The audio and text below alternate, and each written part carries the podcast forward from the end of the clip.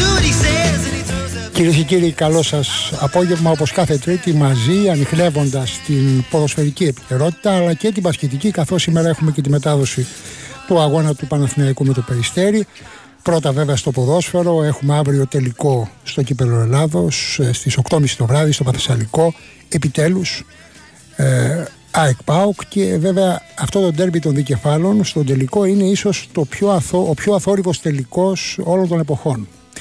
Και όχι μόνο αθόρυβος, καθώς και κόσμος δεν υπάρχει, ο λιγότερος κόσμος που υπήρξε ποτέ σε τελικό κυπέλο, οι 20 διαπιστευμένοι από την ΑΕΚ 20 διαπιστευμένοι από τον ΠΑΟΚ και 50 προσκλήσεις στους χορηγούς της ΕΠΟ και όχι ε, στα μέλη της Εκτελεστικής Επιτροπής. Ε, ίσως είναι η πρώτη φορά που ε, υπάρχει όχι μόνο ελάχιστος κόσμος, ελάχιστοι άνθρωποι να παρακολουθήσουν ένα τελικό, είναι η πρώτη φορά που συζητήθηκε τόσο πολύ πώς θα γίνει, αν θα γίνει, με ποιον τρόπο, με πόσο κόσμο, θα είναι στην Ελλάδα, θα είναι στο εξωτερικό, ότι η προκήρυξη πρέπει να αλλάξει. Αλλά αυτή είναι μια άλλη συζήτηση την οποία θα την κάνουμε κάποια στιγμή ε, γιατί υπάρχουν και άλλοι ξέρετε τελικοί κυπέλου στη συνέχεια. Να δούμε όμως για αύριο τι γίνεται και να μείνουμε καθαρά στα αγωνιστικά να καλησπερίσουμε τον κύριο Στάθη Σταθόπουλο που θα μας δώσει τις προπονητικές του γνώσεις για να επιδιώξουμε όχι μόνο να αναλύσουμε το μάτς αλλά και να προβλέψουμε το τι πρόκειται να συμβεί. Καλησπέρα σας κύριε Σταθόπουλο. Καλησπέρα σας κύριε Θωμίδη. Ε, καταρχήν είναι πολύ δύσκολο για έναν προπονητή ε, να, η ομάδα του να κάθεται περίπου 10 μέρες στο τέλος της σεζόν. Ναι. Και για τον Αλμέιδα και για τον Λουτσέσκου. Ναι, ε, ναι, πράγματι είναι ένας χρόνος που σε αυτό το χρόνο πρέπει να...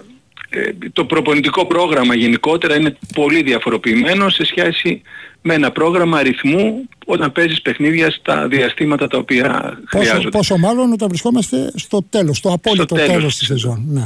Ακριβώς, ακριβώς.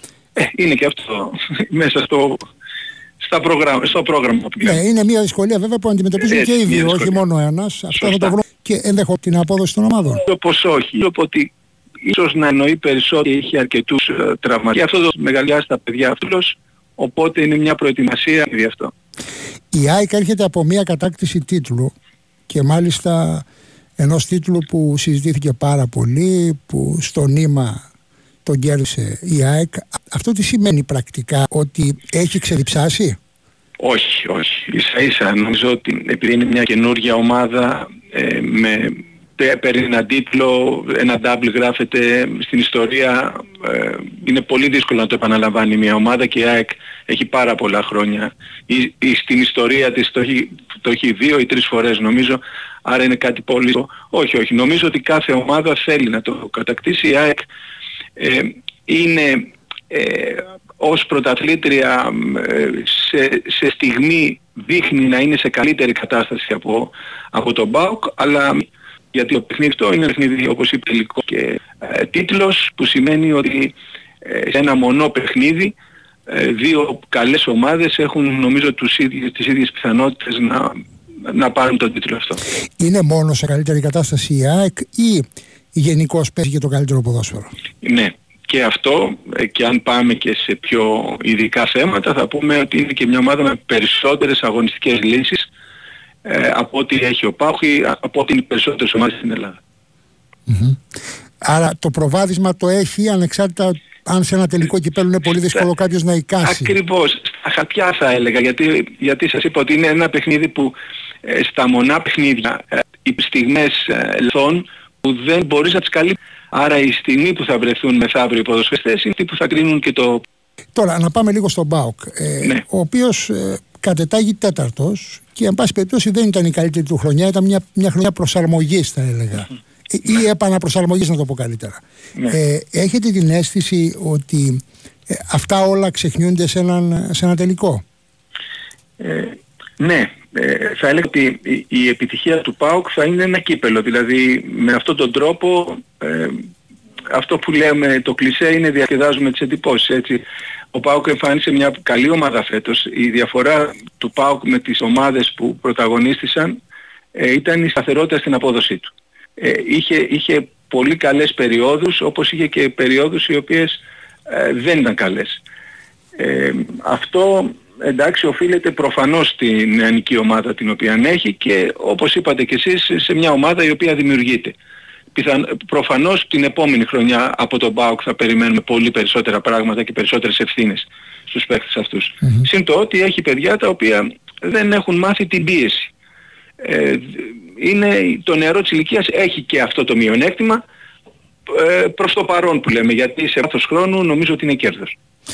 Μπορούμε να διαγνώσουμε το κλειδί του μάτς, δηλαδή που θα παιχτεί το μάτς; Κοιτάξτε, ε, έχουν, έχουν πολλά κοινά αυτές οι δύο ομάδες, δηλαδή ε, είναι ομάδες οι οποίες οργανώνουν το παιχνίδι τους από πίσω. Άρα ε, ένα υψηλό ρίσκο στη δημιουργία του παιχνιδιού υπάρχει. Ε, τους αρέσει και στις δύο ομάδες η κατοχή της μπάλας. Ε, άλλωστε στα μεταξύ τους παιχνίδια, τα προηγούμενα παιχνίδια που έχουν δοθεί, ε, αυτό το επιχείρησαν και οι δύο ομάδες και το, το μοιράστηκαν σχεδόν. Ε, λίγες φορές η ΑΕΚ ήταν παραπάνω σε επιθετικές προσπάθειες. Ε, φέρνουν πολλούς παίχτες στην αντίπαλη περιοχή και οι δύο ομάδες το καταφέρνουν αυτό. Στις στατικές φάσεις είναι επίσης δυνατές και οι δύο και σκόρερ τους οι, οι αμυντικοί τους ποδοσφαιριστές, ε, κεντρο, κεντρικοί υψηλοί ποδοσφαιριστές ενώ σκοράρουν σε αυτές τις φάσεις. Ε, παίζουν επιθετικά τα πλάγια μπακ και οι δύο ομάδες έχουν το ίδιο. Ε, άρα έχουν πολλά κοινά στοιχεία. Οπότε δεν μπορούμε να πούμε κάτι ότι θα παίξει, ε, θα παίξει ρόλο. Βέβαια η ΑΕΚ μπορεί να διαχειριστεί όπως είπα πριν λόγω των, των αλλαγών που έχει σε ποδοσφαιριστές πολύ καλύτερα το παιχνίδι ε, είτε, το, είτε προηγείται στο σκορ είτε υπολείπεται του σκορ σε Άρα, σχέση με τον ΠΑΟΚ. Ναι, ναι. Άρα λοιπόν έχοντας κοινά στοιχεία και οι δύο ομάδες υπάρχει καταρχήν μια ισορροπία μια, μια αναπόφευκτη σύγκρουση και, ε, κοινών στοιχείων απ' την άλλη πλευρά όμως λέτε ότι το προβάδισμα που δώσατε στα χαρτιά στην ΑΕΚ Ναι, ναι. έχει να κάνει με το γεγονός της διαχείρισης δηλαδή ότι κατά τη διάρκεια του μάτς ε, μπορεί να διαχειριστεί καλύτερα το παιχνίδι ο Αλμέιδα. Ναι, ναι, ναι, ναι. Και ότι η ΑΕΚ παίρνει, παίρνει γκολ από, επειδή δημιουργεί, ε, από όλους τους κεντροεπιθετικούς της παίχτες. Ε, αυτό είναι επίσης πάρα πολύ σημαντικό. Δηλαδή αύριο η απουσία του Ολιβέηρα ε, δείχνει ότι και του Νάρεϊ ας πω, ως τραυματία ε, τα γκολ από πού τα περιμένεις από τον Πάουκ. Περιμένεις από τον Ζίβκοβιτς, περιμένεις από τον Μπράντον. Ε, ενώ η ΑΕΚ έχει Γκαρσία, έχει Γκατσίνοβιτς, έχει Άμπραμπατ, έχει Τσούμπερ, έχει Πινέδα. Θέλω να πω ότι έχει ένα πλουραλισμό στους σκόρερ. Ε, από τον ΠΑΟΚ περιμένουμε τα γκολ από συγκεκριμένους παίχτες. Ε, με περισσότερες πιθανότητες εννοώ. Ε, άρα καταλαβαίνουμε αυτό που λέω ότι έχει περισσότερες πιθανότητες η ΑΕΚ σε αυτό το κομμάτι αλλά ο κάθε προπονητής ε, καταλαβαίνετε ότι τον ενδιαφέρει τα δυνατά σημεία της ομάδας του να τα διατηρήσει και να προφυλαχθεί από αυτά τα οποία ε, του- θα του παρουσιάσει η αντίπαλη ομάδα. Ναι. Γνωρίζονται αυτές οι ομάδες, έχουν παίξει μεταξύ τους τέσσερα παιχνίδια. Ε, εντάξει, η ΑΕΚ έχει επιτυχία βέβαια στα περισσότερα από αυτά, αλλά οι ομάδες γνωρίζονται μεταξύ τους πάρα πολύ καλά. Ναι. Και επειδή ακριβώς γνωρίζονται νομίζω ότι εκεί θα υπάρξει και μια έτσι ε, μια διελκυνστίδα ανάμεσα στους δύο προπονητές, ανάμεσα στους δύο πάγκους ε, ποιος θα μπορέσει να αναδείξει τα δυνατά σημεία Ακριβώς. ο καθένας στα δικά του, έτσι. Ακριβώς. Ε, Και ίσως, ίσως δούμε λίγο πιο συντηρητική την ΑΕΚ σε σχέση με τα άλλα παιχνίδια. Και ενώ επειδή είναι, είναι, ε, η ΑΕΚ έχει δοκιμαστεί και ε, στα παιχνίδια πρωταθλήματος, έτσι, ένα παιχνίδι κυπέλου, ε, ο τίτλος πιθανότητα να, να έχει ίσως πιο συντηρητική αρχή τουλάχιστον για την ΑΕΚ. Ε, ο Λουτσέσκου νομίζω ότι παρουσιάζει την ομάδα του όπως είναι, Δε- δεν υπάρχουν ε, δεν μπορεί να πεις ότι θα παίξει επιθετικά ή, ή αμυντικά. Είναι, είναι δεδομένη η τακτική που παίζει ο ΠΑΟΚ, οπότε ε, δεν νομίζω ότι ε, εκεί μπορούμε να βρούμε κάποια έκπληξη. Ε, έκπληξη. Στην ΑΕΚ ίσως βρούμε λίγο πιο συντηρητική την ομάδα, ίσως, ίσως λέω, και αυτό θα φανεί από την δεκάδα που θα παρουσιάσει. Σε μία θέση τουλάχιστον. Συντηρητική στην αρχή. Στην αρχή, γιατί στην, αρχή, μιλώ πάντα. Ναι, ναι, Γιατί εντάξει, γενικά υπάρχει ένας συντηρητισμός σε ένα τελικό. Έτσι. Ξέρεις ότι είναι νοκάουτ, ότι αν χάσεις, χάνεις τα πάντα. Χάνεις το, το Ακριβώς. Ναι. Τώρα, ε, για, να, για να το κλείσουμε, κύριε Σταθόπουλε, ναι. επειδή το γήπεδο θα είναι άδειο, παντελώς άδειο. Δηλαδή, μιλάμε για. Ε, τι να σας πω τώρα. Σας άκουσα που λέγατε προηγουμένως, ναι, 20-20-50, ναι. 90 άνθρωποι. Ακριβώς, 90 άνθρωποι οι οποίοι δεν θα έχουν και καμία και διάθεση. Ναι, και καμία διάθεση να μπουν σε, δια, σε διαδικασία συνθηματολογίας, είναι Έτσι. ονομαστικές οι διαπιστεύσεις, δεν πρόκειται ε, να τις πάρει κάποιος φανατικός αυτές τις διαπιστεύσεις, είναι ονομαστικοποιημένες. Εν πάση περιπτώσει, όλο αυτό το σκηνικό, όλο αυτό το περιβάλλον, πόσο επηρεάζει τον ποδοσφαιριστή; Κοιτάξτε, ε, θα έλεγα ότι ε, είναι σίγουρα το ότι γίνεται χωρίς κόσμο επηρεάζει. Στο βαθμό που μπορεί κάποιος να πει ότι ε, θα είναι αρνητικό, όχι γιατί κρίνεται ένας τίτλος. Να ήταν ένα παιχνίδι ρουτίνας θα σας έλεγα ναι, μπορεί κάποια στιγμή να το, να το βαρεθείς που λέμε το, στη ψυχολογία. Όμως τώρα κρίνεται ένας τίτλος. Το χειρότερο όμως από αυτά που λέτε είναι όταν η ομάδα που θα κερδίσει σε ποιους θα σηκώσει το κύπελο. Ναι. Δηλαδή η στιγμή της χαράς που έχει αυτός που κερδίζει ε, είναι το πιο σημαντικό στους συμμετέχοντες.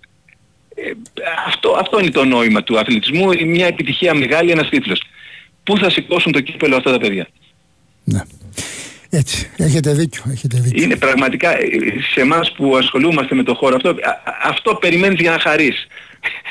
Έτσι. Είναι, τόσο κρύο, αυτό... είναι τόσο κρύο αυτό που θα συμβεί, δηλαδή θα σηκώνουν ένα, γήπεδο σε ένα, ένα κύπελο σε ένα άδειο γήπεδο, παντελώς άδειο, και δεν θα ακούσουν ούτε μία επιθυμία παρά μόνο τα αραιά χειροκροτήματα των 90 ανθρώπων, ε, των, των μισών. Των μισών, των μισών από αυτούς. Ναι. Έτσι. Ναι. Εντάξει, εντάξει. Ε, να το δούμε και αυτό. Τα έχουμε δει όλα στο ελληνικό ποδόσφαιρο, οπότε δεν... Όχι, όχι. Πάντα, ξέρετε, επειδή το λέμε συχνά, πάντα υπάρχει και κάτι ακόμα που μας εκπλήσει. Ας περιμένουμε την επόμενη έκπληξη. Ναι, δεν, δεν αποκλείεται να, να περιμένουμε και χειρότερα. Έχετε καλύτερα αυτά από μένα. Σας ευχαριστώ πάρα πολύ κύριε Σταθόπουλο. Και εγώ σας ευχαριστώ πολύ. Να είστε καλά, όπως, yeah. όπως πάντα με τα, καλά του, τα πολύ καλά του ελληνικά και την εξαιρετική τεχνική ανάλυση. Ο κύριος Στάθης Σταθόπουλος μας συντρόφευσε αυτές τις ώρες. Νομίζω ότι πρέπει να πάμε στο μπάσκετ. Ε, γιατί είναι και σημαντικός ο αγώνας. Έχουμε τα ημιτελικά των play-off στην Basket League. Ε, είμαστε ήδη στο 1-1 στο Παναθηναϊκός Περιστέρι Big Είναι ο τρίτος αγώνας της σειράς. Η πρόκριση είναι στις τρεις νίκες, πρόκριση για τον τελικό και ο Γιώργος Πετρίδης μας ενημερώνει από το ΑΚΑ. Καλησπέρα κυρία, καλησπέρα και στους φίλους ακροατές του Big Win Sport FM 94,6. Παναθηναϊκός Περιστέρι Big στον ε, τρίτο ημιτελικό. 1-1 όπως είπες και εσύ η σειρά. Παναθηναϊκός ε, προηγείται 3-1 στο σημερινό μάτι. Ξεκινήσει με Μποχορίδη, Γκριγκόνης, Πονίτικα, Williams και ε, Γκουντάιτης. Από την άλλη οι φιλοξενούμενοι με Φρανσίσκο Ντένμον, Πουλιανίτη, Κασελάκη και Μπίλαν. Ο Μπίλαν ο οποίος είχε τώρα μία στις δύο βολές. 3-1 το σκορ. Έχουμε διανύσει σχεδόν δύο λεπτά στην ε, αναμέτρηση. Αυτά λοιπόν από, τον, ε, από το ΆΚΑ, από τον Γιώργο Πετρίδη. Ε, θα είμαστε σε συνεχή επαφή ε, με το Ολυμπιακό Στάδιο για να, για να πάρουμε πληροφορίες για το αγώνα, για τον αγώνα του Παναθηναϊκού με το Περιστέρι. Τώρα, επειδή βλέπω και πολλά μηνύματα για το θέμα του άδειου Πανθεσσαλικού και για τις ε, ενέργειες που έκανε η ΕΠΟ. Η αλήθεια είναι ότι την κυρίαρχη ευθύνη για όλη αυτή την ιστορία την έχει η ΕΠΟ. Υπάρχει μια ευθύνη της πολιτείας ό,τι αφορά την εξέβρεση ε, γηπέδου. Υπάρχει βεβαίως και μια ευθύνη που έχει να κάνει γενικότερα με το ποδοσφαιρικό περιβάλλον. Γιατί, ξέρετε, εάν κάποιοι επιχαίρουν που δεν μπορεί να βρεθεί ένα γήπεδο για τον τελικό, που υπάρχει όλη αυτή η κακή διοργάνωση, νομίζω ότι επιβεβαιώνει την τοξικότητα που υπάρχει γύρω από το ελληνικό ποδόσφαιρο. Απ' την άλλη πλευρά, για να δούμε λίγο την κυρίαρχη ευθύνη της ΕΠΟ. Ε,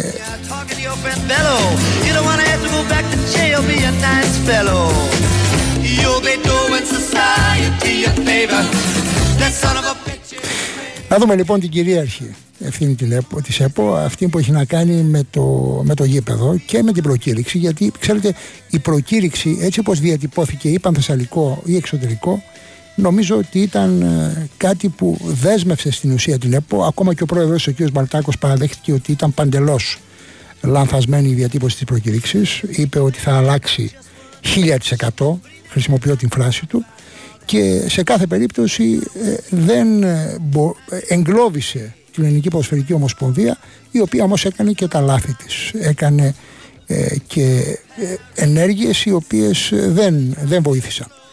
Ε, εν πάση περιπτώσει θα το συζητήσουμε και πάλι αυτό. Ξέρετε σε λίγο έχουμε και μια συζήτηση για τις αδειοδοτήσεις της ΕΠΟ.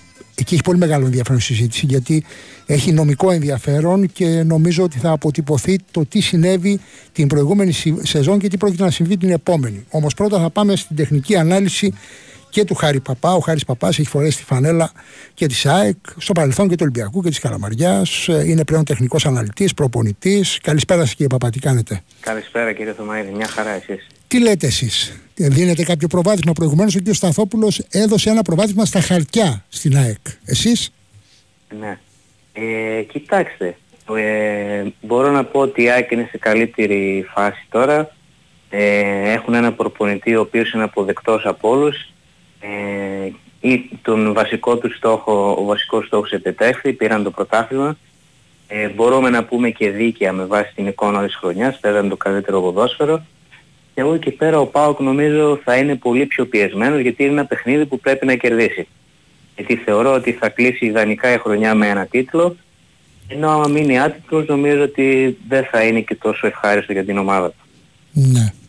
Θεωρώ ότι η ΑΕΚ έχει προβάδισμα. Έχει προβάδισμα. Έχει προβάδισμα ε, από κεκτημένη ταχύτητα, κατάκτηση τίτλου. Έχει προβάδισμα γιατί υπάρχει μια αντίληψη ότι έχει παίξει το καλύτερο ποδόσφαιρο.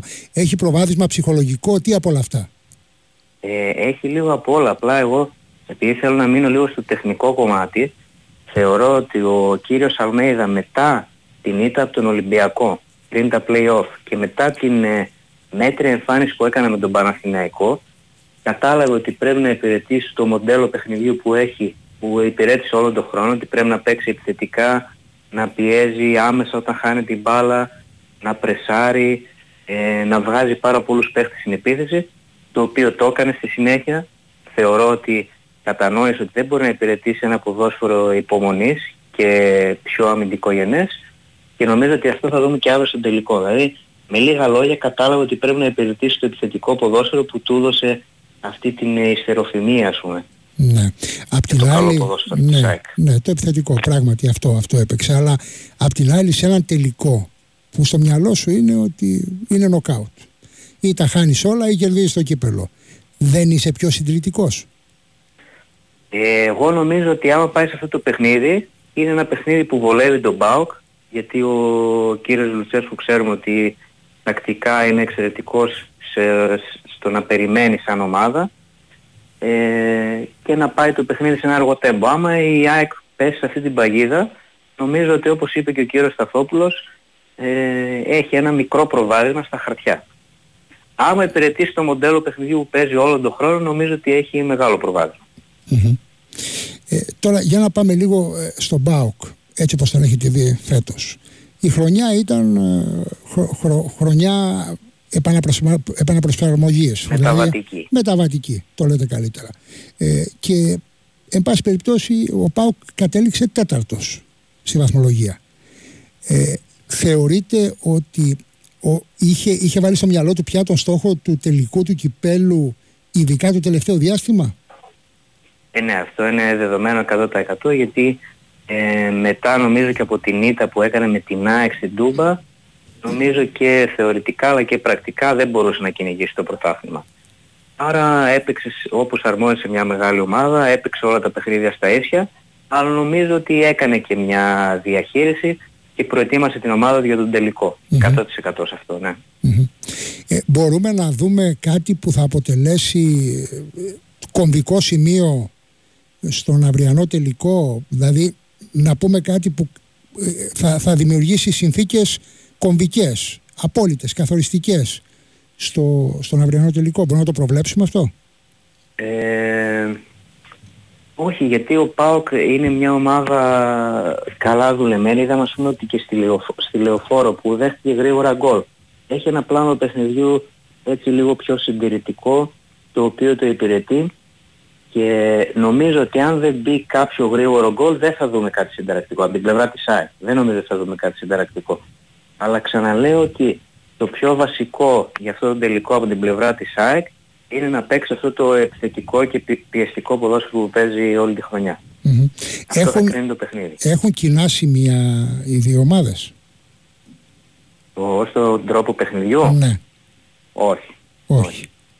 Mm-hmm. όχι. Κατά την άποψή μου όχι. Είναι, είναι διαφορετικές ομάδες, διαφορετικά δομημένες. Ναι, διαφορετικά δομημένες. Ε, δηλαδή η ΑΕΚ είτε, φέτος είτε έπαιζε μέσα στο Καραϊσκάκι είτε έπαιζε εντός έδρας με, ξέρω εγώ, με τον Ιωνικό ή με την Λαμία ή με ομάδες που πάλευαν για υποβασμό έπαιζε ακριβώς το ίδιο ποδόσφαιρο. Ναι. Ο ΠΑΟΚ ε, νομίζω ότι στα εκτός έδρας παιχνίδια, σχεδόν σε όλα τα παιχνίδια, έχει ένα πιο συντηρητικό τρόπο παιχνιδιού. Ναι.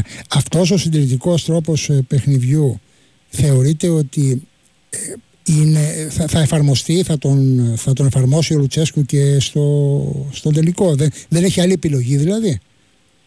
Ε, νομίζω ότι είναι και η φιλοσοφία του προπονητή του ΠΑΟΚ. Δεν νομίζω ότι ήταν ποτέ ένας προπονητής ο οποίος έπαιζε φούλο επιθετικό ποδόσφαιρο όπως ο Αλμέιδα. Ε, πάντα εννοείται ότι είχε και επιθετικό πλάνο και πλάνο στις μεταβάσεις και αμυντικό πλάνο. Αλλά νομίζω ότι είναι ένας προπονητής ο οποίος του αρέσει η τακτική και του αρέσουν παιχνίδια που ο αντίπαλος έχει περισσότερο την μπάλα στα πόδια του. Παίξατε ποδόσφαιρο σε υψηλό επίπεδο στην ΑΕΚ, στον Ολυμπιακό.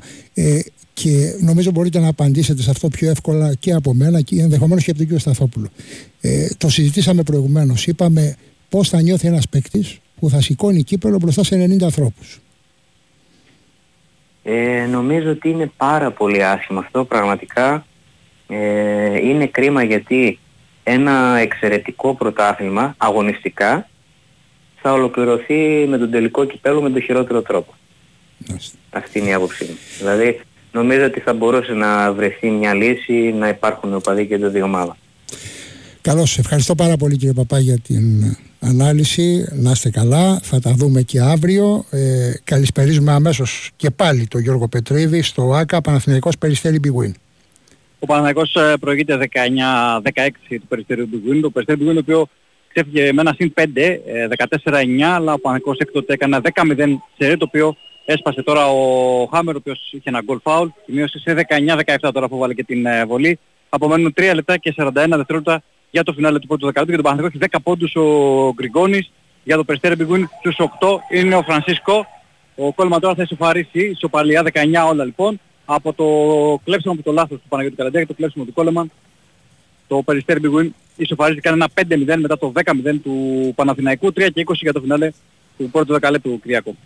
Στο 1-1 οι ομάδες, στις τρεις νίκες ε, η πρόκληση για τον ε, τελικό. Θα έχουμε συνεχείς συνδέσεις με το ΟΑΚΑ. Απλώς να προσθέσουμε στα όσα είπαν Στάθη Σταθόπουλος και Χάρης Παπάς ότι το, το, κρίσιμο, το, το κρίσιμο στοιχείο σε αυτό το μάτς ε, είναι η απουσία του κόσμου, η, η παντελής απουσία του κόσμου και νομίζω ότι θα είναι μοιραία ο πιο κρύος, ο πιο ξενέρωτος για να χρησιμοποιήσω και μια νεολαίστικη έκφραση ο πιο ξενέρωτος τελικός όλων των εποχών. Δυστυχώ. Και αυτό αδικεί του παίκτε, αδικεί τι ομάδε, αδικεί το ελληνικό ποδόσφαιρο. Πάμε σε διάλειμμα και θα επιστρέψουμε εδώ στην πάντα προσχηματική ραδιοφωνική έφεση.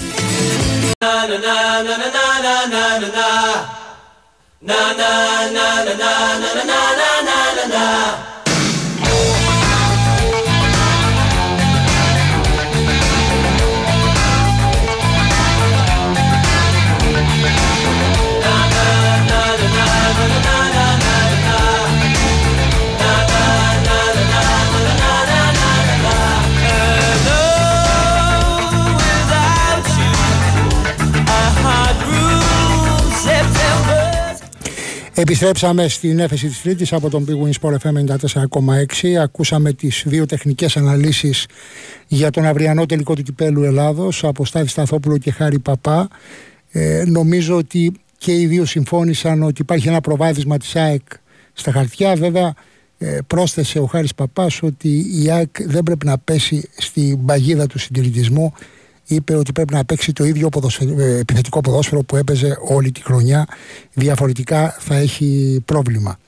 Ε, να το δούμε αύριο. Βέβαια όλοι συμφωνήσαμε ότι αυτό το, αυτός ο τελικός ε, δεν προσφέρεται για πολύ μεγάλη συζήτηση. Σκεφτείτε ότι ο νικητής θα σηκώσει το κύπολο μπροστά σε 90 ανθρώπους και μόνον. Ε, να, να πάμε για λίγο στο μπάσκετ, στο ΆΚΑ, στο Γιώργο Πετρίδη, να πάρουμε μια γεύση πολύ μικρή και αμέσως μετά θα πάμε στο θέμα που συζητούσαμε για την αδειοδότηση των ομάδων. Ναι Γιώργο. 35 δευτερόλεπτα για το φινάλε του πρώτου δεκαλέτου. Ο Παναγιώτης έχει ξεφύγει λίγο. Στο σκορ 28-22 προέρχεται του Περιστερίου Big Win. Έχει και δύο βολές με τον ε, Πονίτικα. Ο οποίος σήμερα ε, είναι αρκετά εύστοχος. Έχει 9 στα 11 σουτ, 5 στα 6 δίποντα και α, 4 στα 5 τρίποντα, 6 στις 6 βολές επίσης για τους ε, πράσινους. Από την άλλη το Περιστέρι Μπιγκόνι έχει 8 στα 15 εντός παιδιάς, 28-22, 35 χρόνια για το φινάλι του πρωτοκαλέτου. Έχουμε time out, Κυριακό. Λοιπόν, αυτά προς το παρόν από το ΑΚΑ. Θα είμαστε διαρκώς συνδεδεμένοι και θα καλησπερίσουμε τώρα τον αντιπρόεδρο του ΙΔΕΑΔ, του Ινστιτούτου Διεθνούς και Ελληνικού Αθλητικού Δικαίου, τον κύριο Γιώργο Παναγόπουλο, ο οποίος είναι ο άνθρωπος που κέρδισε μια πολύ ενδιαφέρουσα δικαστική υπόθεση ε, η οποία θα μας απασχολήσει την επόμενη σεζόν. Και θα μας απασχολήσει την επόμενη σεζόν διότι η υπόθεση που, που κέρδισε ο κ. Παναγόπουλος ήταν η υπόθεση του ποδοσφαιριστή Μάρα του Ηρακλή όπου τελεσιδίκησε παρότι υπήρξε μέχρι και διαδικασία αναψηλάφισης τελεσιδίκησε μια υπόθεση που χρονολογείται δεν ξέρω 10-12 χρόνια θα μας τα πει καλύτερα ο κ. Παναγόπουλος ε, και αυτό σημαίνει πρακτικά ότι ο, ο Ηρακλής αλλά και άλλες ομάδες που είναι στην ίδια κατηγορία με τον Ηρακλή θα αντιμετωπίσουν στη συνέχεια ένα πολύ μεγάλο πρόβλημα και πρέπει να ερευνηθεί και ο τρόπος της αδειοδότησής τους από την ΕΠΟ. Καλησπέρα κύριε Παναγόπουλε. Καλησπέρα Κυριάκο. Ούτως ή άλλως ε, το πρόβλημα αυτό το έχουμε αναλύσει. Προτιμώ να μιλάω εδώ ως νομικός σύμβουλος της ΚΕΠ γιατί εντάξει και το ιδέα βεβαίως υπάρχει ιδιότητα αλλά επειδή αφορά είναι πιο στενό το θέμα με την έννοια ναι, ότι σωστό. Της κίνησης ελεύθερων ποδοσφαιριστών. Ναι, βεβαίως. Και για τα μέλη των ποδοσφαιριστών των, του, του, του, φορέα που εκπροσωπούμε. Πρέπει, πρέπει να αλλάξετε το ε εκεί. Κίνηση χρεωμένων ποδοσφαιριστών. Ναι, ή όπως το έχεις πει απλήρωτο ποδοσφαιριστών. Έτσι. Αλλά, ναι. αλλά είναι το ΚΕΠ έχει επιλεχθεί όπως έχω ξαναπεί γιατί είναι στη συνέχεια του παλιού κανονισμού έχει μια ηρωνία τραγική ήταν ο πρώτος κανονισμός επαγγελματιών ποδοσφαιριστών λέγονταν ΚΕΠ 1, ΚΕΠ 2, κάποτε δεν ξεκίναγαν τα ωραία του επαγγελματικού ποδοσφαίρου και μπας ήταν μια εξέλιξη γιατί αν έβαζες το ΚΑΠ θα θύμιζε και τον ΚΑΠ τον αγωνιστικό το ΚΕΠ ήταν πιο το ελεύθερος έχει, έχει και πολλές έννοιες έτσι. Ναι. γιατί ο όταν διεκδικεί ε, να ξεχρεώσει, να πάρει τα λεφτά τα χρεωμένα για να πληρώσει τα δικά του χρέη τότε είναι ελεύθερος. Έτσι. Είναι μια ιδιότυπη συσάχθεια. Ναι. Γιατί ο ποδοσφαιριστής, όπως σας είπε και ο Σκαπετάνος στην προηγούμενη εκπομπή, έχει προσωπικά δάνεια, χρέη, ιστορίες, υποχρεώσεις, οικογενειακές και για δύο βάρη όπως έχουμε όλοι μας. Όμως έχει να παίρνει και του κόσμου τα χρήματα που κάποιοι άλλοι δεν τα πληρώνουν. Και, και ενώ έχει να παίρνει 300 χιλιάρικα, για 100 χιλιάρικα του ναι. βγάζουν στο σφυρί το σπίτι. Άλλος έχει 500 χιλιάρια, άλλος ένα εκατομμύριο, άλλος 200 χιλιάρια, αλλά και τα 10 και 20 χιλιάρικα για πολλούς είναι πάρα πολύ σημαντικά. Βεβαίως. Στην περίπτωση τώρα αυτή, εγώ θέλω να καταλάβουμε τι ακριβώς συνέβη με το Μάρα. Καταρχήν, πότε έπαιξε στο Ερακλή αυτός ο ποδοσφαιριστής; Ο Μάρα ήταν την περίοδο 10-11 και αυτός 13 χρόνια πριν. Πριν 13 χρόνια. Έτσι. περίοδο και η απόφαση βγαίνει τώρα, κύριε Παναγόπουλε. Βγήκαν πολλές αποφάσεις και τότε βγήκαν αποφάσεις και βγήκε μάλιστα και πολύ σημαντική απόφαση που τότε την είχαμε αναδείξει στη δίκη ε, είχε κερδίσει ο Μάρα μαζί με άλλους 9 ποδοσφαιριστές που εκπροσωπούσα, μια ομαδική προσφυγή, τότε στο διαιτητικό, τότε επιτρεπόταν να κάνει ομαδική προσφυγή. Μετά τις επιτροπές που είχαμε κερδίσει προσφύγαμε όλοι μαζί, Μάρα, Γιάκομπ, Μαραμπατζή, Σπίτου Γκαρσία, Σοάρες... Ε, ε, σύμφωνοι, σύμφωνοι, αλλά αυτή η συγκεκριμένη... Πήγαμε στο διαιτητικό και δικαιωθήκαμε. Ναι, και, α, α, θυμίσω κάτι. Ναι. Ότι το διαιτητικό τότε δεν καταδίκασε την ΠΑΕ που είχε βουλιάξει, που είχε υποβαστεί το Ηρακλή με το γνωστά θέματα ενημερωτήτων κλπ. Καταδίκασε την ΠΑΕ και τον ερασιτέχνη Ηρακλή.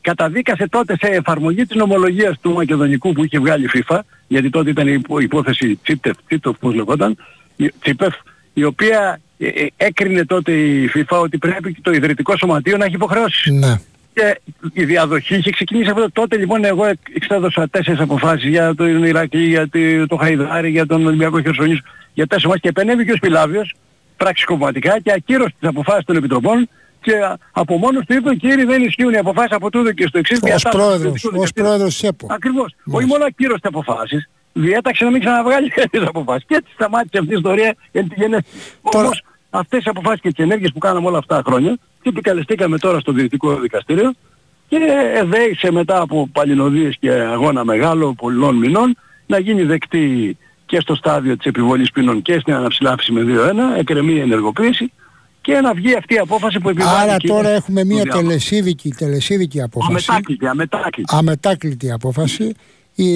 και μάλιστα του Διαιτικού Δικαστηρίου που, που είναι το, το ανώτατο πειθαρχικό όργανο που επιλύει τέτοιες διαφορές στο ελληνικό ποδόσφαιρο. Ναι, δεν προσβάλλεται ποτέ.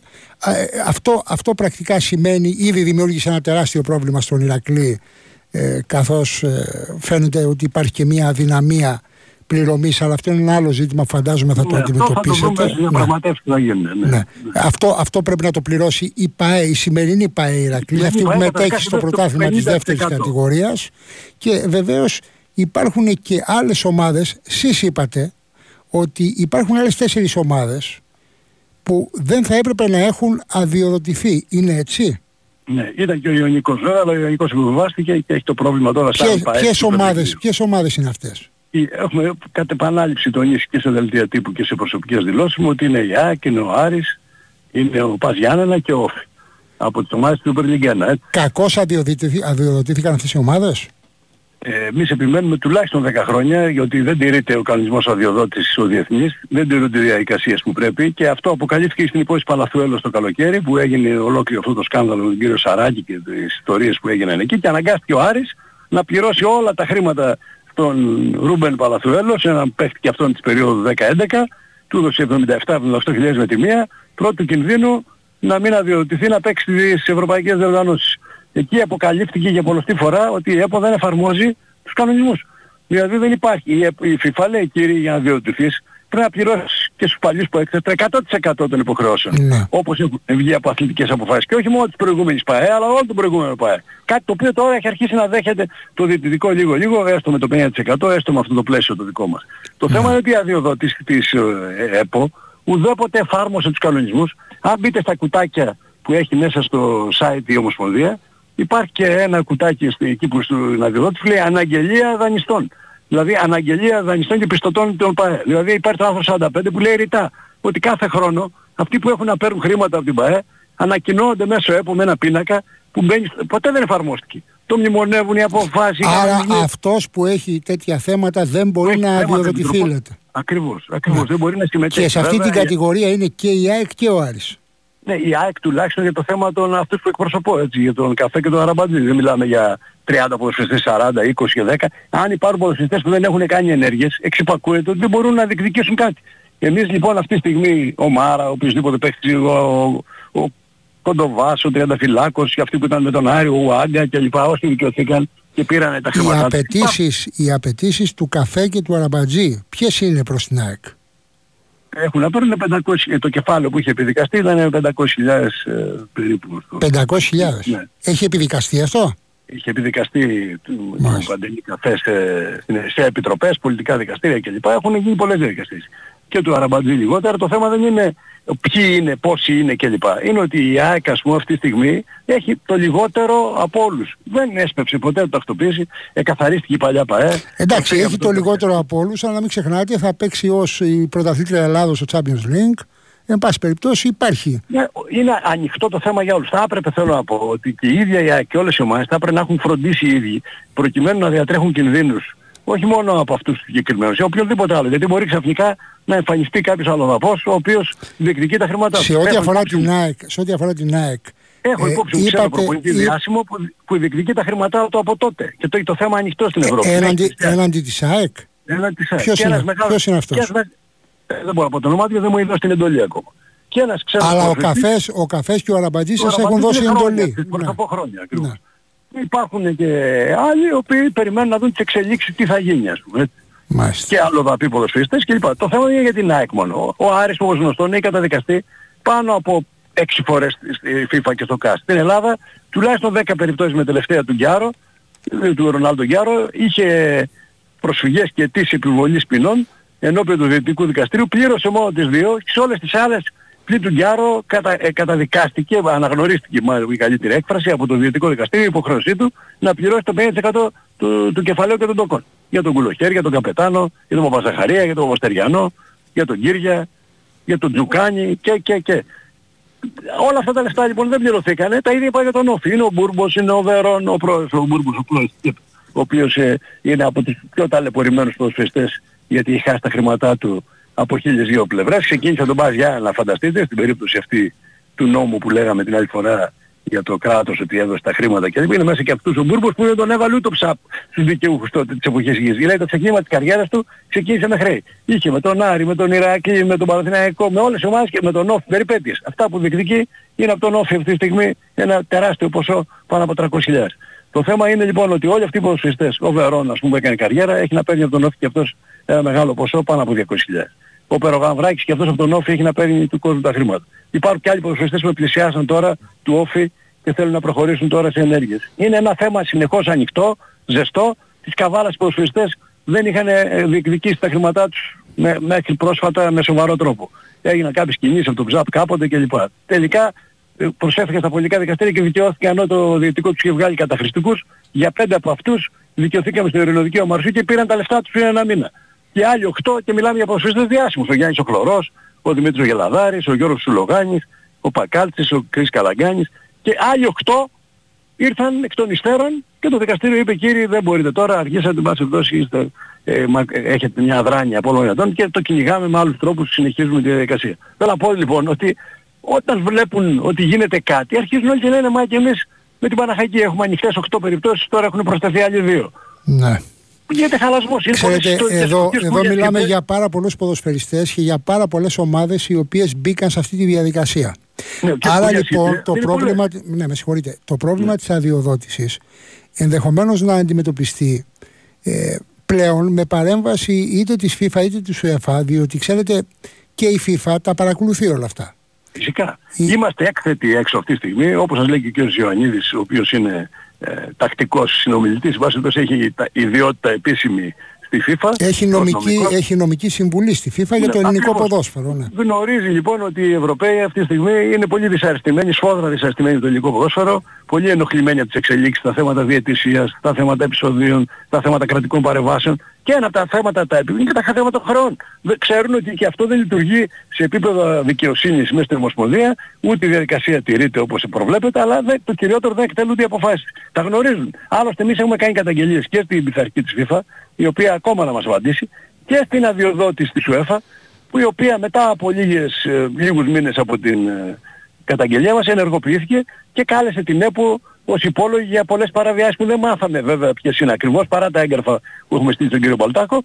Η Ομοσπονδία δείχνει μια ενοχή, δεν απαντάει σε τίποτα, είναι κατηγορούμενη, απολογήθηκε, έχει υποστεί τις πρώτες κυρώσεις ήδη σαν, σαν ΕΠΟ για το αδειοδότηση με πρόστιμα ύψους 200.000 και στερήσεις ειδικών πριν του Χατρίκ κλπ. Και το κυριότερο έχει απολογηθεί ήδη στην Πειθαρχική Επιτροπή και εντός τριών μηνών αναμένεται από τότε που έγινε η συζήτηση δηλαδή θα κοντεύουν γύρω στο ένα, ο ένας μήνας πρέπει να έχει περάσει ήδη, περιμένει απόφαση την Πειθαρχική Επιτροπή, η οποία από ό,τι μάθαμε τότε και κυκλοφόρησε και δημοσίως και μέσα στην Ομοσπονδία μέσω διαρών αλλά και από ξένες πηγές, ότι η ΕΠΟ αντιμετωπίζει τον κίνδυνο να χάσει την αδειοδότηση, να χάσει την πιστοποίηση της αδειοδότησης σαν μεγαλύτερη ποινή, να δοθεί αδειοδότηση είτε σε κάποιον οργανισμό διεθνή οικονομικών συμβούλων, είτε σε άλλη ομοσπονδία το κρατήσει η UEFA ή το αυτό, Αυτό που λέτε είναι πολύ σοβαρό.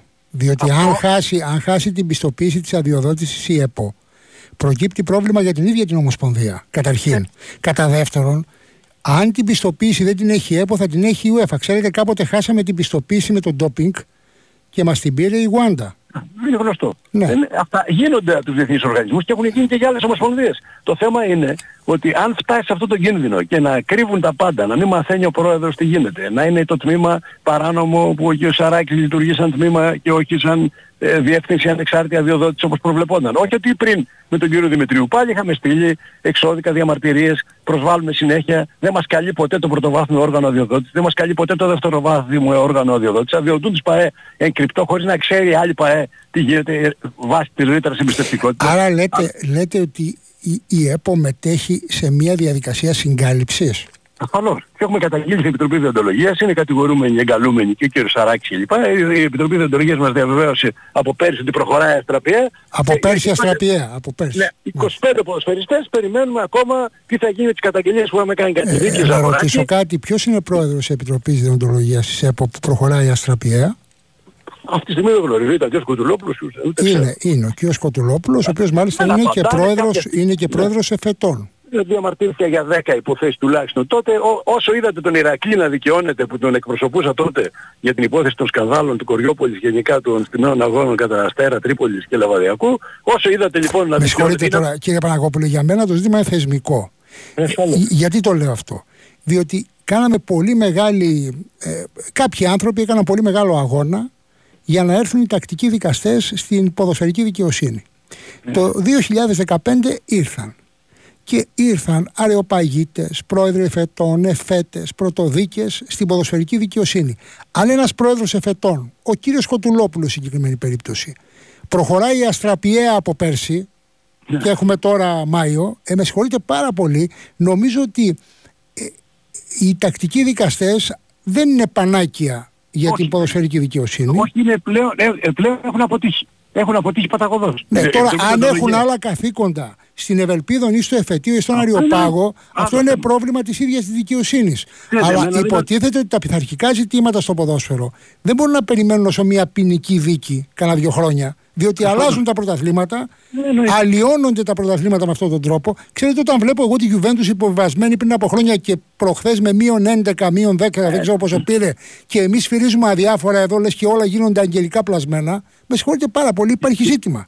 Έτσι. Και είδατε γιατί καταδικάστηκε για παραβιάσεις του financial fair play, τους κανονισμούς αδειοδότης, τους εσωτερικούς και τώρα θα τιμωρηθεί και από το διεθνή κανονισμό από την UEFA. Η Juventus, έτσι, η Juventus. Και εδώ εμείς συνεχίζουμε να παρανομούμε, συνεχίζουμε να κάνουμε σημεία και τέρατα, να συνεδριάζει η Επιτροπή Διοντολογίας μια φορά στο τόσο και να βγάζει απόφαση για, τον, για τη Λάρισα, για τα δύο, δύο ποδοσφαιριστές που στοιχημάτισαν 10 ευρώ. Για, για τον Ερακλή Λάρισα δηλαδή. Ναι. Καλά, εγώ έχω υπόθεση του 2021 στοιχηματική, σοβαρή, η οποία δεν έχει έρθει ποτέ στην Επιτροπή Διοντολογίας. Σοβαρή. Όλες οι εκθέσεις της Σποραντάρ, είτε θάβονταν από την ΕΕ, γιατί δεν είχε αρμοδιότητες, δεν μπορούσε κλπ. κλπ. Η Επιτροπή Διοντολογίας δεν έχει ούτε μία υπόθεση αγγίξει από αυτές, Οπότε όταν βλέπεις τα στημένα παιχνίδια να αιωρούνται συνεχώς και να πολλαπλασιάζονται χωρίς να ασχολείται κανένας μαζί τους και να, να φεύγουν το ένα σιρτάρι στο άλλο και ο Σπιλάβης έλεγε δεν έχω στο σιρτάρι μου. Μετά ο κ. Μητσαξίστημος, θα εγώ σας πάω και πολύ πίσω. Όλοι οι γενικοί γραμματείς, όλοι οι υπουργοί γνωρίζαν το θέμα. Υπάρχει έπαθλο. Δήθεν δίνουμε ε, πριν στοιχημα, για το στοίχημα από το στοίχημα της ΠαΕ και, και από την άλλη μεριά λέμε να τους παρακρατούμε εφόσον έχουν εμπλοκή, αλλά μετά από λίγο διαπιστώνουμε ότι αυτή η εμπλοκή δεν υπήρξε. Δηλαδή λέει προχτές για την Παναχαϊκή, ξέρω εγώ, τα παρακρατούμε για τον Απόλλων Λάρισας και τον Ηρώο του. Καλώς. Αυτοί είναι διαλυμένοι, τελειώσανε, πάει τα Λέει, θα κρατάμε για άλλες 5-6 ομάδες, αλλά μέσα σε μια εβδομάδα αποκαλύπτεται, λέω, δεν έχουν εμπλοκή. Πώς, ποιος το έκρινε, ποιο δικαστικό όργανο έβγαλε απόφαση ότι οι ΠαΕ αυτές είναι καθαρές; Ποιος; Υπήρχαν εμπλοκές, μέχρι και όφη τελευταία ήταν οι ιδεοντολογίες για κάποια υπόθεση ανοιχτός και κανείς δεν έμαθε Κοιτάξτε, το ότι κάποια, μάλιστα ότι κάποιες ομάδες διαλύθηκαν ή εν πάση περιπτώσει υποβιβάστηκαν, δεν διαλύθηκαν, ο Απόλλω ναι, Λάρισας και ο Ηρόδοτος υποβιβάστηκαν, αποσύρθηκαν από το πρωτάθλημα. Αυτό δεν σημαίνει, αυτό δεν σημαίνει αν ο Ηρόδοτος για παράδειγμα είναι στη μεγάλη έρευνα της Ιντερπόλ για, τα, για τις έξι χώρες που έχουν εμπλοκή στοιχηματική δεν θα ερευνηθεί επειδή αποσύρθηκε από το πρωτάθλημα. Με θα, θα ερευνηθεί και τα πρόσωπα θα ερευνηθούν και, και το σωματείο έτσι, και η λοιπόν, ομάδα. Τώρα, εάν, εάν υπάρχουν αγώνες στη Σποραντάρ ή στην Έπαθλα οι οποίοι ε, δημιουργούν ζητήματα για να μην πάρουν οι ομάδες ε, το ποσοστό από το στοίχημα να μην το πάρουν ποτέ. Ε, φυσικά. Αλλά βλέπετε όμως να γίνεται δηλαδή και πώς θα το κρίνει, ποιος θα το κρίνει. Η έπαθλα είναι καναδικαστικό όργανο, ε, επαφίεται στις κρίσεις ενός οργάνου όπως η ΕΕ ή η Επιτροπή Διοντολογίας. Ποτέ, τίποτα. Είναι όλα στον αέρα. Υποτίθεται δηλαδή, ότι εκεί υπάρχει η συμμετοχή του αθλητικού και ποδοσφαιρικού εισαγγελέα του κυρίου Κώστα Σπυρόπουλου. Ασφαλώς. Και εκεί η ναι. Ο οποίος βέβαια έχει τόσο φόρτο, ενώ του έχουν βάλει, τον έχουν κάνει αθλητικό, τον έχουν ναι. κάνει ποδοσφαιρικό εισαγγελέα, την ίδια ώρα του έχουν δώσει τη, τη μεγαλύτερη υπόθεση που και ο ναι. Πρωθυπουργός τη χαρακτήρισε σκάνδαλο, τη μεγαλύτερη υπόθεση που έχει ε, αναδειχθεί στην, στην πολιτική ζωή το ζήτημα του, των υποκλοπών. Δηλαδή, όταν ο κ. Σπυρόπουλο είναι υποχρεωμένος να ψάξει το ζήτημα των υποκλοπών, θα ασχολείται τώρα με τον Ηρόδοτο για την Παναχαϊκή; Με συγχωρείτε. Με συγχωρείτε. Δεν γίνεται, δεν γίνεται. Ε, είπαμε, οι, οι δικαστές ήταν χρήσιμοι να έρθουν να είναι εξοπλισμένοι σωστά όπως είχαμε πει, να μην είναι στην ΕΠΟ μέσα, να μην αμείβονται από την ΕΠΟ, να μην έχουν καμιά υποχρέωση μέσα στην Ομοσπονδία γενικώς γιατί και το Διετικό Δικαστήριο βλέπετε πως κινείται, απέτυχε παταγωδός, ο κ. Κοντώνης έκανε ένα νόμο που είχε τα θετικά του, ένα από αυτά τα θετικά ήταν αυτό. Αν τώρα μάθει και ο Σκοντονής και γινόταν κάποια, ερχόταν ξανά με ένα μαγικό τρόπο ο υφυπουργός θα έβλεπε ότι το οικοδομάται έχει καταρρεύσει διότι οι τακτικοί δικαστές πλέον είναι η μειοψηφία και ελέγχονται τους δικηγόρους. Και οι ίδιοι δικαστές το δέχονται. Αυτό είναι το φοβερό. Δηλαδή οι δικαστές μου επιτίθενται, είμαι σε κόντρα με τους τακτικούς δικαστές, σε κόντρα με την έννοια με την προσωπική, τη θεσμική συνεχώς με αιτήσεις εξαιρέσεως, με ανακοινώσεις, είμαστε σε μια διαρκεία... Εσείς λέτε ότι πρέπει να δικάζουν μόνο οι τακτικοί δικαστές, όχι να δικάζουν και οι δικηγόροι. Ο κανονισμός το ίδιος έλεγε ότι πρέπει να είναι και ο, νόμος, ο νόμος έλεγε να είναι πλειοψηφία δικαστών και ο κανονισμός της ΤΕΠΟ έλεγε ότι πρέπει να είναι μονομελές το όργανο που απονέμει, που επιβάλλει τις ποινές. Ξαφνικά βρεθήκαμε να έχουμε παλιές υποχρεώσεις των χρόνων, τρεις δικαστές, έναν ε, δικαστή τακτικό και δύο δικηγόρους. Τώρα, για να γίνουμε πιο πρακτικοί, για να γίνουμε πιο πρακτικοί προς τους ακροατές που ρωτάνε. Ε, είπατε ότι τέσσερις ομάδες, η ΑΕΚ, ο Άρης, τα Γιάννενα και ο Όφη, κακώς αδειοδοτήθηκαν. Αν υποθέσουμε κακώς, να πάρω αυτή την υπόθεση, την επόμενη σεζόν θα προκύψει πάλι ζήτημα αδειοδότησής τους.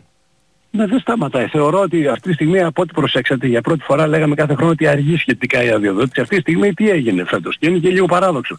Θετικό μεν από μια πλευρά, αν ήταν όλα καθαρά, ξαφνικά μόλις τελείωσαν οι αγώνες των play-offs και play-out την ε, Κυριακή την προηγούμενη, την επόμενη Δευτέρα ανακοινώθηκαν αμέσως ότι οι αδειοδοτήσεις όλοι αδειοδοτήθηκαν. Έτσι, ε, μια απλή ανακοίνωση της Ομοσπονδίας λέει κύριοι για τις ευρωπαϊκές διεθνείς και λοιπά διοργανώσεις και εγχώριες αδειοδοτούνται η ΠαΕ, ΑΕ, Κόφη, Άρης κλπ. Τέλειωσε. Και ο Γιάννα και όλοι. Τελείωσε. Αυτή ήταν η ανακοίνωση. Και ο Ιωνικός βέβαια που ήταν στο μετέχνιο πέφτοντας. Από εκεί και πέρα δεν απαντάει κανένας. Τι θα γίνει εάν οι κυρώσεις είναι βαριές απ' έξω, εάν η αδειοδότηση φύγει ή εν πάση περιπτώσει αλλάξει μορφή ή ελέγχεται από την UEFA απευθείας, γιατί ο κ. Τραβέρσο και λοιπά σε επιστολές που έχουν στείλει οι τελευταίες εγκύκλοι από ό,τι έχετε δει είναι πολύ αυστηρές σε όλα τα θέματα τα οικονομικά της διαδοχής των χρεών και όλα αυτά. Τι θα κάνει όμως πολύ δηλαδή αυτή τη στιγμή; Βιάστηκε να δώσει τις αδειοδοτήσεις για φέτος και μετά θα περιμένει να δει τις εξελίξεις; Γιατί αυτή τη στιγμή και ο Σαράκης είπα και απολογεί το πάνω και διαβάσατε τι γινόταν ας πούμε πώς η ΕΠΟ χρέωνε τα βάζα. Ήταν μια νέα υπόθεση του Ουρμισάη. Αν την υπόθεση του Ουρμισάη φάγαμε χαστούκια σαν ελληνικό ποδόσφαιρο τρομερά θεσμικά και μέσω ΚΑΣ και μέσω FIFA, τι θα γίνει σε αυτή την περίπτωση αδειοδότηση που είναι ευρύτερο θέμα της Ομοσπονδίας; Γιατί η ναι. Ομοσπονδία τι έχει; Έχει την αδειοδότηση, έχει τα δικαστικά όργανα και τις εθνικές ομάδες και ένα κύπελο Ελλάδας που διοργανώνει. Άμα δεν έχει τη διετησία και τη δικαιοσύνη και τη αδειοδότηση δεν έχει τίποτα. Και αυτή τη στιγμή έχει πρόβλημα στη διετησία που δεν ξέρουν πώς θα λειτουργήσει. Έχει πρόβλημα στη δικαιοσύνη με τους ε, αεροπαγίτες που εν πάση περιπτώσει ελέγχονται, ε, επηρεάζονται, δεν μπορούν να αποδώσουν γενικά τους τακτικούς δικαστές και έχει και πρόβλημα στην αδειοδότηση. Δηλαδή στα βασικότερα τμήματα λειτουργίας του πνεύμονες της Ομοσπονδίας υπάρχει τεράστιο πρόβλημα. Το οποίο βέβαια αντανακλάται σε όλα τα άλλα επίπεδα, στο αγωνιστικό κλπ. Γιατί όταν φτάνεις στο σημείο αυτό, η τελικό δεν μπορεί να κάνεις, ο ιδιαιτητές δεν μπορεί να έχεις, δεν υπάρχει το βα... αυτομάτως το βαρ καταλύεται. Ναι. Όλος, όλος ο μηχανισμός είναι στον αέρα. Λοιπόν, ευχαριστώ πολύ κύριε Παναγόπουλο γιατί πρέπει να πάμε στο μπάσκετ αμέσως. Να είστε καλά. Πάμε αμέσως στο, στο ΆΚΑ, Παναθηναϊκός ε, Περιστέρη, ο τρίτος ημιτελικός Γιώργος Πετρίδης. Έχουμε πει στο τελευταίο λεπτό του ημιχρόνου. Ο Παναγιώτης προηγείται 49-46 του Περιστέριου Big Win. Νωρίτερα δηλαδή μάλιστα σούπαλε 44-44 ο Παναγιώτης κάνει ένα 5-0. Τώρα μείωσε ο Ντέρμον με ένα lay-up. 38 δευτερόλεπτα για το φινάλε του ημιχρόνου. Ενδιαφέρον μάτς. Πάω θα κερδίσει ο Πονίδικα από τον ε, Κόλμαν μόλις δεύτερο μάτικο για τους ε, φιλοξενούμενους στο δεκάλεπτο. 34 και 9 δέκατα για τον Παναγιώτο να πούμε 19 πόντους ο Γκριγκόνης, 9 ο Πονίτικα, ενώ για το Περιστέρι Big 18 πόντους με τρομερή εμφάνιση 8 στα 10 εντός παιδιάς έχει και 5 assist για τον Φρανσίσκο. 6 έχει ο Μωραέτη 49-46 έχουμε time out 34 δευτερόλεπτα και 9 δέκατα για το φινάλε του μικρόνου Κυριακό ε, κλείνουμε. Θα είμαστε σε συνεχή επαφή με το ΆΚΑ και με τον μπάσκετ. Θα πάμε σε, ε, σε διάλειμμα θα πάμε σε δελτίο ειδήσεων. Ε, ναι, ολο, ολοκληρώνουμε, ναι, σε τίτλους ειδήσεων, ωραία. Ε, και βέβαια θα είμαστε διαρκώς συνδεδεμένοι με το ΆΚΑ και με τον αγώνα του Παναθηναϊκού με το Περιστέρι και με τον Γιώργο Πετρίδη. Α, αυτά για σήμερα. Ε, ραντεβού την επόμενη Τρίτη, όπως και κάθε Τρίτη, εδώ στο Big Wings Sport FM 94,6 με μια έφεση πάντα προσχηματική. Καλά να περνάτε.